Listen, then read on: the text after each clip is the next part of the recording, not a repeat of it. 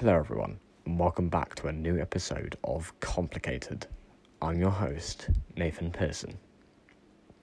Today's episode takes a slightly darker turn as we are talking about the infamous rogue state, North Korea. If you somehow don't know, North Korea is one of the most isolated and protected country, countries, in quotation marks, in the world. Its dictating government run by one supreme leader, constantly monitors its people like Big Brother. Let's begin where North Korea began. At the end of World War II, Korea was split into two halves, just like Germany was North Korea and South Korea. Each half, once again, just like Germany, was controlled by two Western powers the North being controlled by the Soviet Union and the South being controlled by the United States. Due to the USA and the USSR's much different political views, life was completely different depending on which side you were on. For example, in South Korea, it was run by the US. The US is a primarily capitalist uh, country so therefore people have a lot of more freedom to do as they please. So in South Korea, people were given the freedom to live their lives as they wanted without being constantly watched and controlled. Meanwhile, in the north, the government practically owned you. It controlled your life, your job, your house, even your haircut was permitted by the government. As the years went by, the two sides grew further and further apart until South Korea became one of the most powerful countries in the world, while the North has gone into complete isolation and secrecy, shutting itself off from modern civilization and the rest of the world. The North's leader is Kim Jong un. Kim is the third dictator of Korea, following in his father and then grandfather's footsteps. There is a rule of eternal leadership in North Korea, which means that if you are the dictator, even after your death, you are still forever the supreme leader. Which means that to this day, Kim Il sung and Kim Jong il still hold power and influence on their people and country after their deaths. Kim Il sung died nearly 30 years ago, and Kim Jong il died nine years ago. The reason this is, is because the dictators of Korea are seen as gods. Korea's laws are perhaps the harshest in the world, with a large majority of crimes being punishable by hard labour camps or even death. One crime that is punishable by death is anything that is against the state's beliefs. For example, if you protest or even speak out against the state's laws and beliefs, you'll be arrested and potentially executed.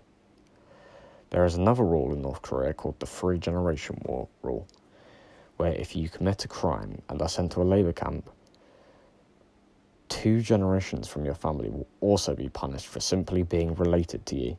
For example, your grandparents, parents, and your siblings will all be thrown in a prison camp if you've committed a crime. It doesn't matter if they're innocent, they'll still be punished. You cannot leave North Korea if you are a normal citizen.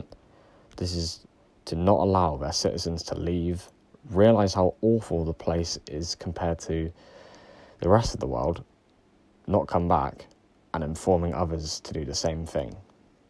This in turn would weaken North Korea in population and therefore power, as when you turn 16, you have to join the army of some sort. Every school and university in this country is named, named after one of the leaders. Every song has to glorify the nation, and if it doesn't, then it is punishable by, you guessed it, prison camps or death. If, for some reason, you decided to go to North Korea for a holiday, you can only go on a strictly strictly guided tour, you would only see what the government wants you to see, and you are constantly checked for any propaganda or offensive materials to the state. And if you are caught with any of these things, you guessed it, hard labour time. One example of North Korea punishing an outsider is Otto Warmbier, American tourist who wanted to take a piece of propaganda home as a souvenir. This is a crime in North Korea. As a result, he was arrested and sentenced to 20 years of hard labour. The US government was able to bring him home much earlier than that, but when he arrived back on US soil, he was a, in a vegetated state, and he died shortly thereafter. It is one of the most infamous and controversial deaths in recent years. It is still unknown what exactly happened to him but it is theorized that the government tortured him and unsuccessfully tried to brainwash him. If that doesn't show how hostile Korea is, but I don't know what does. We'll be back after this break.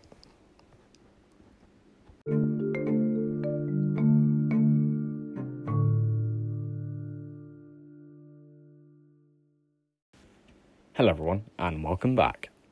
So, um, before the break, we were talking about North Korea and explaining what it is, what the origins were, and why it is one of the most awful places in the world to live in. Um, not that you can go and live there anyway. Uh, they are one of the most secluded uh, and uptight countries in the world, if not the most secluded country in the world there is a reason it has the nickname the Hermit Kingdom because you're not allowed to leave if you are a citizen. You're not allowed to enter if you are not, unless you are on a strictly guided tour. The fact that they are so behind in terms of technology is just crazy. Like,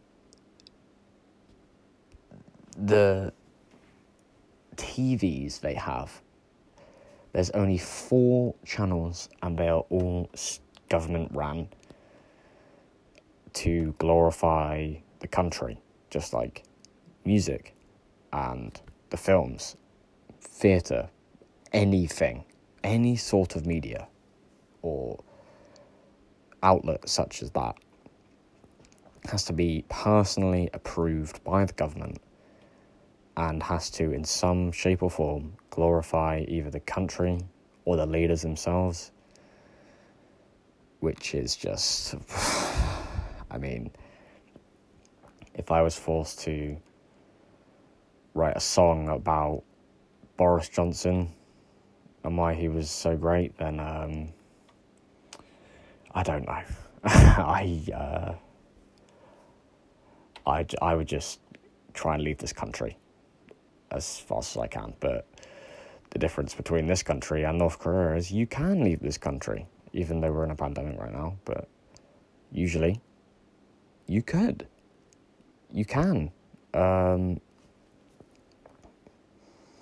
North Korea are also one of the most hostile places in the world.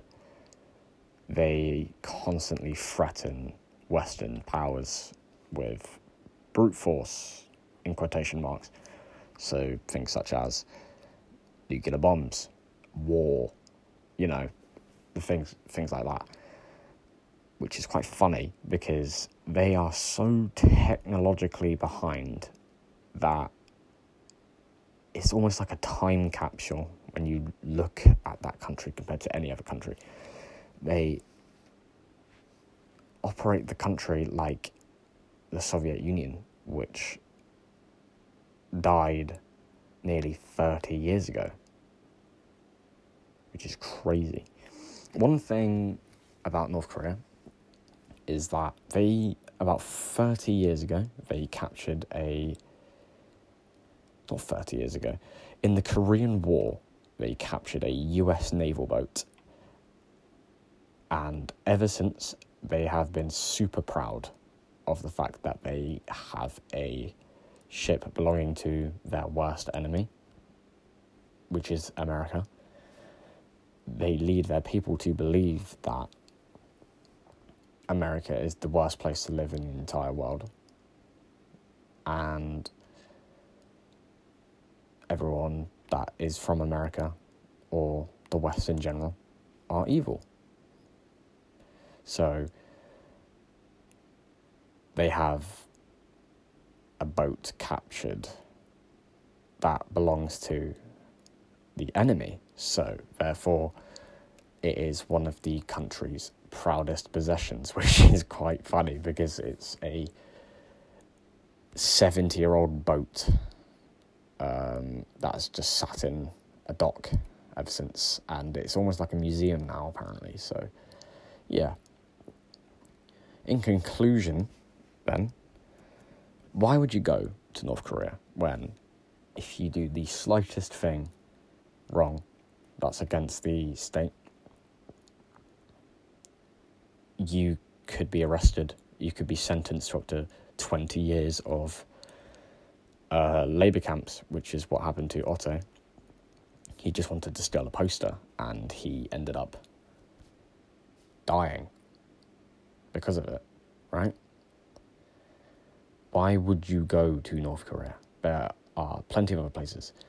Go to the, go to South Korea because that is actually a nice place to go.